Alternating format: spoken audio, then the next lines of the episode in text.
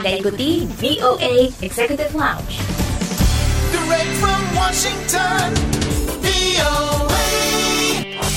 Halo apa kabar? Ketemu lagi bersama saya Dania Iman dalam VOA Executive Lounge di Washington DC yang akan menghadirkan kisah sukses warga Indonesia di mancanegara, juga beragam informasi menarik seputar gaya hidup dan dunia hiburan. Kali ini di VOA Executive Lounge akan ada cerita mengenai warga Indonesia Lia Trisutrisno yang akan bercerita mengenai pekerjaannya sebagai terapis di Amerika. Nah, yang ingin tahu lebih lanjut mengenai profesinya Lia, nanti kita akan simak ceritanya. Maka dari itu jangan ke mana-mana, tetap di VOA Executive Lounge.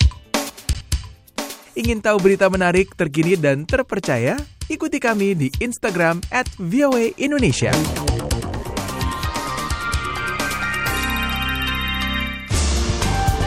Dari Washington DC, inilah VOA Executive Lounge.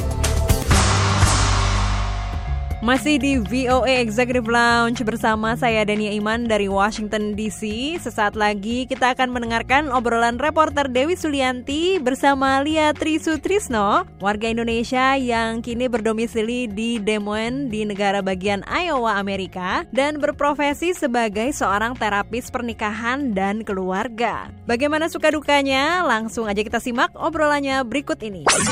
Dari studio VOA di Washington DC bersama saya Dewi Sulianti dan sudah terhubung dengan Lia Sutrisno, diaspora Indonesia yang tinggal di kota Des Moines, Iowa. Langsung saja kita sapa. Halo Lia, apa kabar? Hai, baik. Terima kasih ya sudah mau berbagi dengan VOA. Nah, Lia pertama boleh ceritakan lagi profesi Anda saat ini. Saya adalah seorang marriage and family therapist. Jadi saya seorang psikoterapis yang spesialisasinya itu di bidang kesehatan mental uh, dan relationship gitu. Jadi mulai dari uh, orang yang belum menikah sampai orang yang udah mau cerai itu fokusnya. Sertifikasi kedua saya itu uh, adalah substance abuse counseling. Jadi uh, saya juga membantu orang-orang yang mempunyai masalah ketergantungan terhadap alkohol dan obat-obatan. Jadi nggak hanya obat-obatan yang illegal ya, tapi juga prescription medication gitu. Nah, kabarnya Anda kembali ke Amerika dan membuka praktek sendiri di Amerika. Mhm. Boleh ceritakan? Uh, ya, jadi saya udah beberapa tahun tinggal di Amerika. Pertama saya tinggal di Hawaii,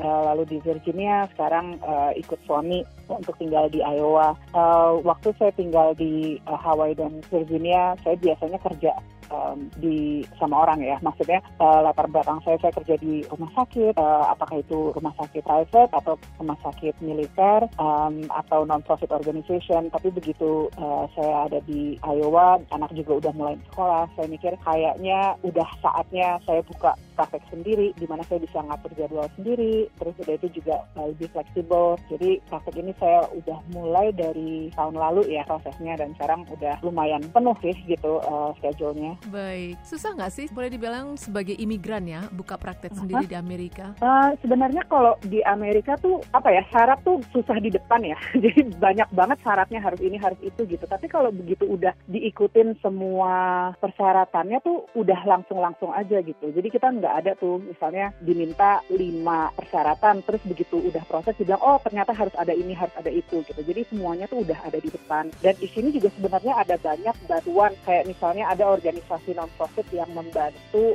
uh, bisnis kecil, apalagi ibaratnya di sini saya sebagai wanita dan uh, imigran pula gitu ya. Jadi ada tuh female business bureau gitu yang memang membantu uh, wanita-wanita yang ingin punya bisnis sendiri. Jadi mulai dari pertama langkahnya mesti ngapain sih gitu. Terus mereka juga membantu kalau kita butuh uh, kredit pinjaman misalnya untuk uh, buka kantor atau untuk misalnya modal, uh, mereka juga membantu untuk filing tax, mereka membantu untuk bookkeeping, mereka membantu untuk networking. Jadi sebenarnya supportnya sih banyak kalau kita mau nyari gitu. Faktor apa yang membuat Anda berani membuka praktek sendiri di Amerika? Yang pertama sih sebenarnya karena saya merasa saya udah punya cukup pengalaman ya di bidang counseling. Uh, saya udah uh, berpraktek selama eh, kira-kira dari tahun 2003 tuh, jadi 16, 16 tahun kira-kira. Eh, dan saya udah berlicense di Hawaii dan di Virginia dan di sini gitu. Keluarga kita tuh pindah-pindah sering gitu. Eh, kita udah dua kali juga tinggal di Singapura dan setiap kita pindah itu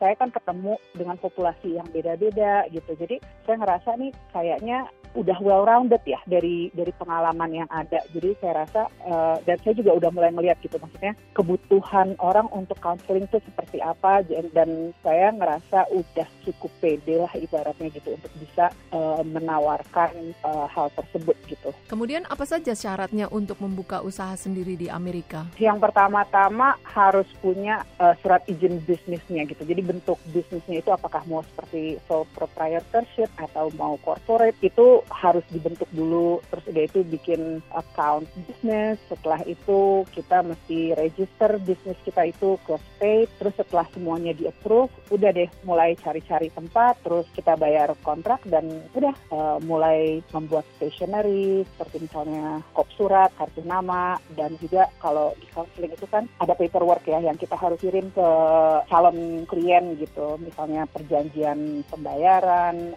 data diri, perjanjian atau persetujuan eh, bahwa mereka mau menerima konseling dari kita dan sebagainya. Itu harus disiapin semua dan kita bisa berkonsultasi sama lawyer biasanya gitu untuk kata-kata dalam perjanjian tersebut. Dan itu berapa lama waktu itu mengurusnya? Prosesnya ya. Iya, Ah, seingat saya saya mulai waktu itu kira-kira dari bulan Maret ya tahun lalu. Itu kira-kira pada saat Mei itu udah keluar tuh. Ibaratnya Tate udah menyetujui bahwa oh ya oke kamu bisa memulai bisnis ini. Nah ah, lalu juga spesifik di bidang kesehatan terutama kesehatan mental ya. Kalau di Amerika itu kan orang eh, untuk mencari bantuan medik dan konseling itu kan mereka pakai insurance. Nah saya juga harus dipanel sama eh, insurance insurance. Jadi maksudnya saya harus masuk ke dalam network insurance tersebut. Jadi kalau Adrian itu punya asuransi tertentu, mereka nggak usah bayar ke saya, tapi biayanya itu akan dibayarkan oleh eh, asuransi kepada saya. Nah untuk bisa menjadi in network di dalam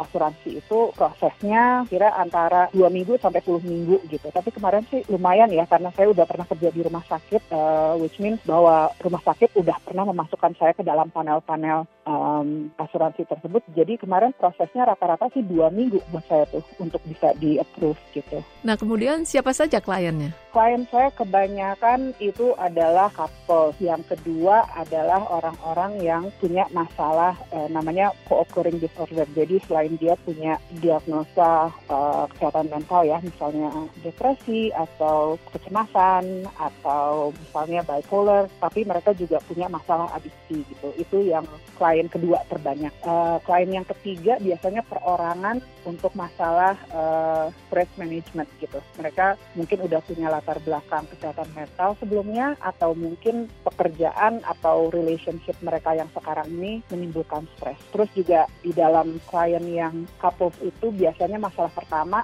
itu em, banyak perkawinan beda bangsa ya. Hmm. Itu yang saya tanganin pertama-tama. Eh, yang kedua itu masalah komunikasi. Ke- masalah ketiga yang terbesar itu adalah masalah parenting biasanya dan itu biasanya kalau masalah parenting itu udah agak-agak mereka udah mulai mikir mau eh, bercerai gitu. Jadi eh, udah agak parah. Apa tantangannya? Tantangannya yang pertama tuh kok saya bilang sih dari diri saya sendiri karena ini kan sebenarnya menjalankan bisnis sendiri ya gitu. Sementara kalau di sini kan kalau kita mau menerima pembayaran dari asuransi, jadi setelah kita ketemu si klien tersebut kita harus menulis therapy note gitu. Jadi asuransi nggak akan memberi bayaran ke kita kalau sebelum note-nya masuk gitu. Jadi saya harus benar-benar istilahnya rajin dan disiplin gitu untuk masukin note ini on time karena kalau nggak ya basically kita nggak ada income ya. Jadi kita harus bisa nulis note secara cepat dan akurat ketika ketemu klien juga dan note itu harus bisa juga kita terjemahkan ke dalam eh,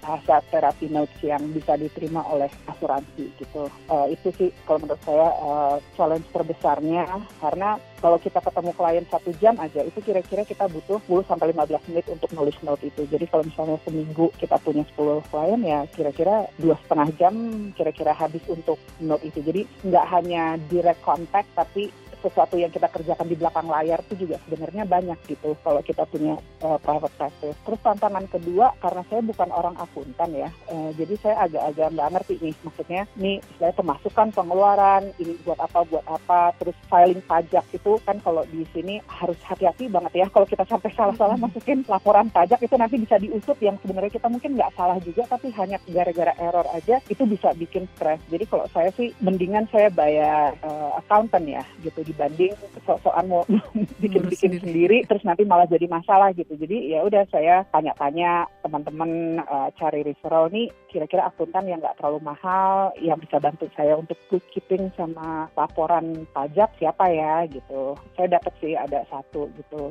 dan dia orangnya juga ngingetin saya jadi ada namanya quarterly filing tiap tiga bulan tuh harus ada yang dilaporkan ke state itu kalau sampai miss juga bermasalah jadi emang harus disiplin banget gitu yang saya sekarang ngeh banget gitu bahwa punya bisnis itu harus disiplin pembukuan gitu. Sejauh ini apa suka dukanya? sukanya ya karena ini bisnis sendiri ya um, schedule saya lebih fleksibel dan istilahnya pemasukan juga secara rate jauh lebih besar dibanding kalau kita kerja sama orang gitu rate hourly-nya. Itu positif banget gitu.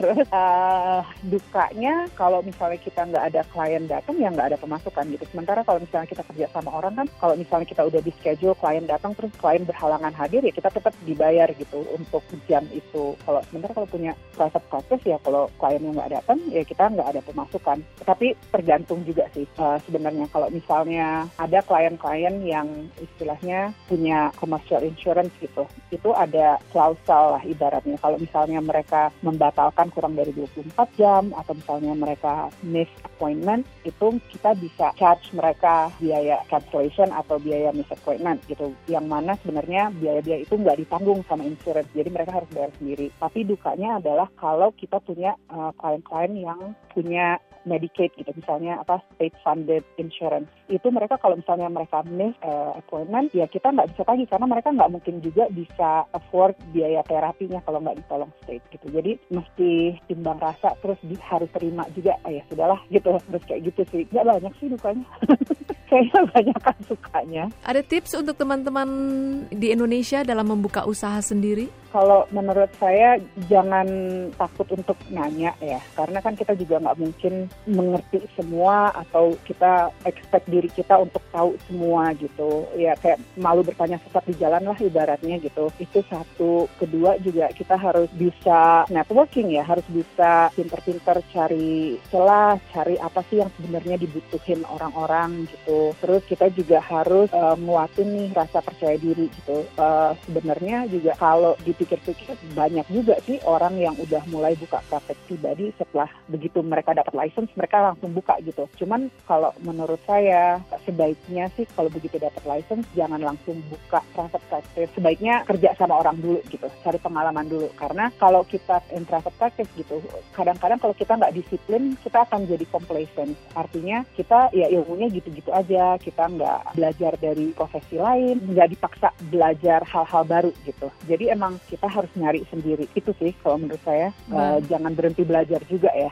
Bagaimana dengan usahanya yang di Indonesia? Itu teman-teman saya yang jalanin. Jadi hobi saya yang lain itu sebenarnya masak. Jadi ceritanya sih panjang. But anyway, saya merasa beruntung sekali sekarang bisa menjalani hal-hal yang memang saya sukain gitu ya. Jadi tugas saya di bisnis yang di Jakarta itu adalah ya seputar makanan, eh, building recipe, building food concept, ya gitu. Jadi di mana itu kan bisa dikerjain dari dari jarak jauh lah ibaratnya gitu. Baiklah, Lia Trisutrisno, terima kasih atas bagi-bagi ceritanya dan sukses selalu untuk Anda. Terima kasih.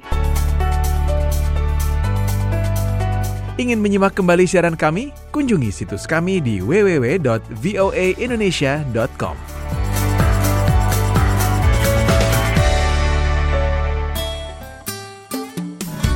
The voice of America.